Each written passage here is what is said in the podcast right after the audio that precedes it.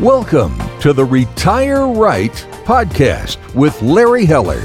You deserve complete financial advice. There's no acceptable alternative if you want a plan to live well and on your terms. Complete financial advice equals complete peace of mind. Now, let's get into this week's podcast episode. Hello and welcome to Retire Right with Larry Heller from Heller Wealth Management. Today we're going to be talking about tax loss harvesting and tax gain harvesting. Good afternoon, Larry. How are you? I'm doing terrific, Eric. How are you? Doing very, very well. Fresh off the holidays. I hope you had some uh, rest and relaxation. I did. Got to see the family, which nice. is always nice. Always nice. Uh, yes. All right. So today we are talking about tax loss harvesting and tax gain harvesting. Let's take them one at a time here. What is tax loss harvesting? Yeah, so tax loss harvesting, that's the one term that, you know, everyone might have heard about. The tax gain harvesting is kind of unique phrase, which I'll go into in a few few minutes. So so tax loss harvesting really gives you an opportunity to save some money on taxes when we go through some of the current stock market environment and some of the volatility. Okay. Um, it's it's a way of booking a loss but maintaining your position in the particular stock or for, for us you know the particular particular mutual fund hmm, okay so the, the way it the way it works is so let's say you have a mutual fund um, or even a, a piece of a mutual fund. A lot of times now you can identify the actual uh, the, the piece that you that you bought through depending upon the tax position that you've selected, whether it's average cost basis or a specific identification. But let's just say it's just one one particular fund, and that you bought that fund, and the fund has gone down. I'm just going to use for right now. Let's say you have a ten thousand dollar loss on the on the fund, and you bought the you know, the stock fund, and you understand it's for long term, so you're not you know, really too concerned about this. Mm-hmm. But what about a way of actually making that $10,000 loss tax deductible to, to you? So how, how does that how does that work? So you find a similar fund and what you do is you sell the, the one fund that's down 10,000 and you buy a similar fund on the same day. Hmm. So what you're doing is you're booking an unrealized loss to a realized loss and then you hold that similar fund for 30 days. Uh, and the reason why you do that is because of what's called the wash sale rules. And if you if you just did it with prior to 30 days, the government wouldn't allow you to book that loss. But if you hold that fund for 30 days, and then you go back and you re you sell the, the new fund you bought and repurchase the the old fund. So now you've booked that third that ten thousand dollar loss. And the one risk that you would have if you just sold the, the fund and didn't buy a similar fund, what happened if in those 30 days the, the stock market rallied? If the fund went up, and let's say the fund went up $10,000, um, your, your gain could have been, your loss could have been wiped out and you'd be at the same position. But normally it wouldn't have. And then let's say if fund went up $1,000, you still have a net $9,000 loss. Mm-hmm. And it's a possibility in that 30 days that the new fund you you bought also went down, giving you even a big, you know, bigger loss. So you're converting an unrealized loss into a realized loss. And depending upon what tax bracket you're in, if you're in the 15 or 20%, you know, tax bracket, you know, sometimes, you know, we have clients that, you know, have had hundreds of, you know, hundreds of thousands of dollars that are losses that either can be offset against gains or carry forward for future years offsetting to you know to gains. So you know this you know again this can save thousands sometimes hundreds of thousands of dollars on your on your tax returns. Okay larry let me ask you a question just to clarify it for myself and the audience i guess so you you realize it or you have a $10,000 loss, you sell it, you buy a similar fund, right? Keep it for 30 days. Let's say that similar fund doesn't move. It stays the exact same for the 30 days, just in our in our example. Then you sell it and repurchase the original fund that you lost 10,000 on originally, but let's say during that 30 days it went up $5,000. So now you've repurchased it.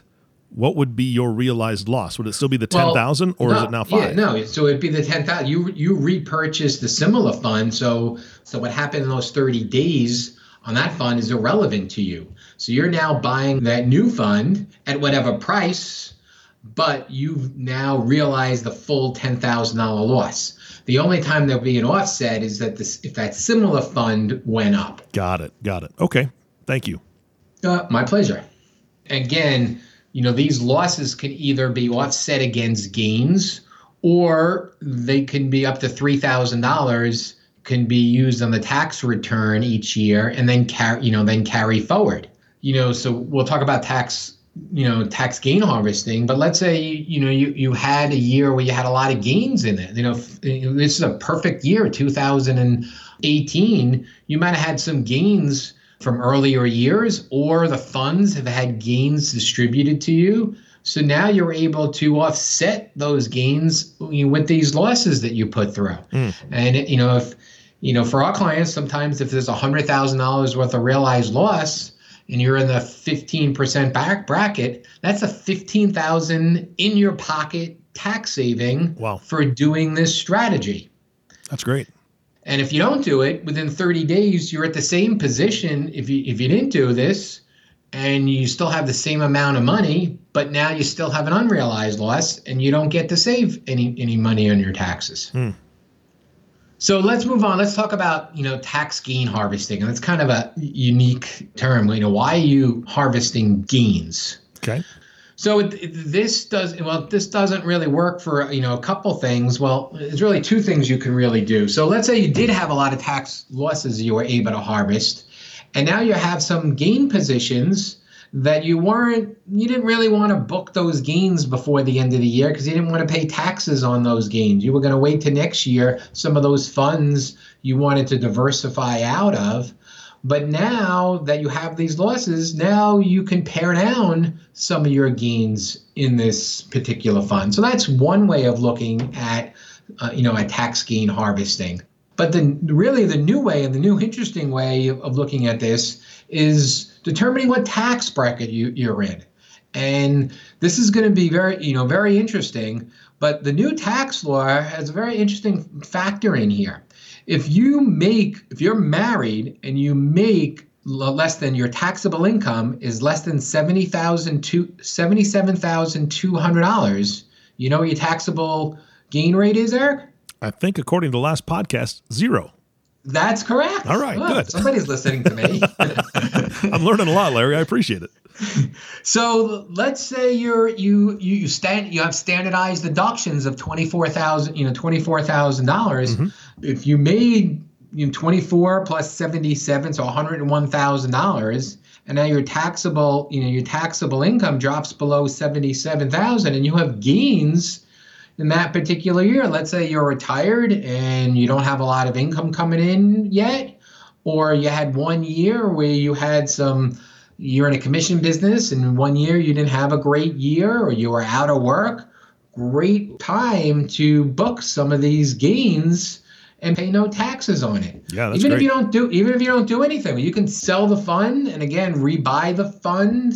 Here you don't have a 30 day wait because it's a gain, it's not a loss. You can sell it and then rebuy the fund right afterwards, and you've booked those, you know, you've booked those gains and now your cost basis is going to be much higher. Mm-hmm.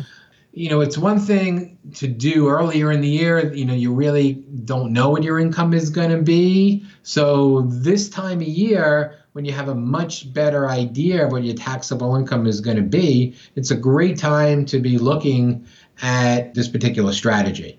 A lot of the mutual funds have already distributed or they've estimated what their you know capital gains are, are going to be. Or you're also in a position uh, of grouping some of your deductions. So let's say you're a little bit you know you're a little bit you know over you know the taxable you know taxable number you may be able to group some of your your deductions got it so it's a very interesting year-end tax planning strategy besides the tax loss harvesting is the tax gain harvesting. So, Larry, when you, if somebody's out there listening to this and they're working with an advisor currently, um, how likely is the advisor to reach out to them, or should they be really proactive and reach out to their advisor? What we find is, you know, that we, we've taken clients over that a, a lot of advisors are not proactive in this particular strategy. Yeah. They're not thinking about clients' taxes. They're just thinking about rates of return and investment returns. They're not doing this. And, you know, what numbers should you do it? Which, how many funds should you do?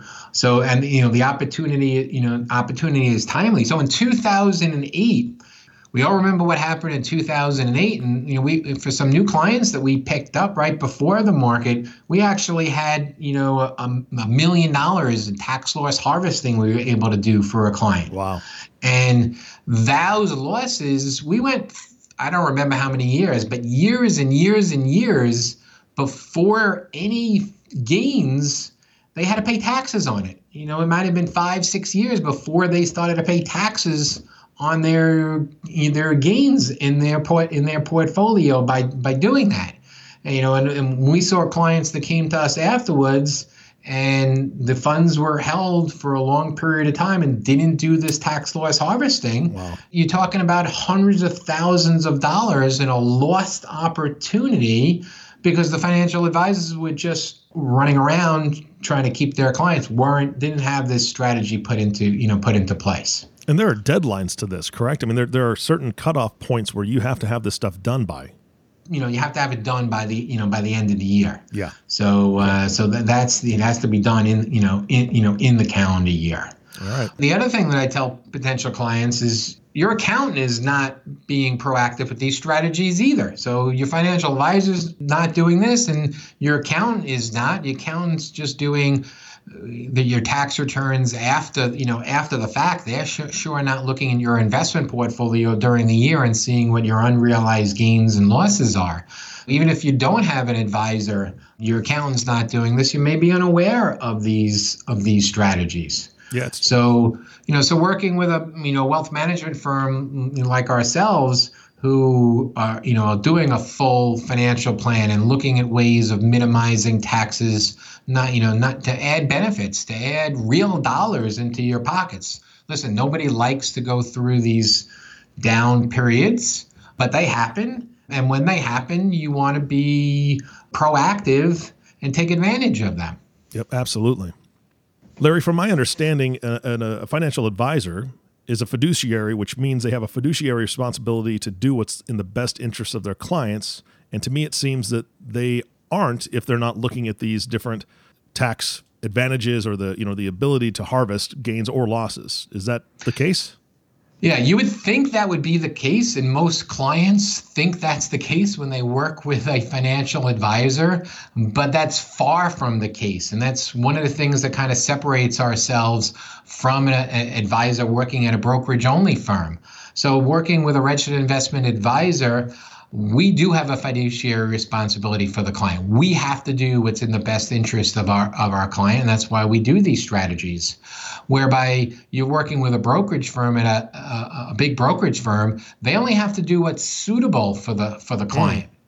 Uh, the government was planning on changing that um, for retirement accounts. Um, it was passed. They were going to change and make it mandatory that all advisors had to be fiduciaries on retirement accounts, such as IRAs. And some of the firms were actually going to stop managing the IRAs because they didn't want to be fiduciaries. But then government, uh, the, um, President Trump was elected, and he put a squash on that. Hmm. So, so the big brokerage firms don't have to be fiduciaries. So uh, it, that's a you know a major difference between working with a, a wealth manager who is a you know, fiduciary and one that one that's not. And that's maybe one of the reasons why they don't you know spend time doing in, looking at these strategies like we do. Okay, so for anybody that's listening to this, I'm assuming they could actually ask that question: Are you a fiduciary? And they would have to answer that, correct? Absolutely, you know, absolutely. Okay. You know, trying to educate the clients to ask that question, you know, is hard because clients just assume, you know, assume that, mm-hmm. but uh, but it's it's not correct. Okay, so uh, in in finding a fiduciary, then how do you how does somebody seek out one that's willing to work with an accountant and willing to work with the entire picture, so that the the client themselves can guarantee that they're going to be able to take advantage of all these possibilities with these tax harvest, uh, the gain, harvesting gains and harvesting losses.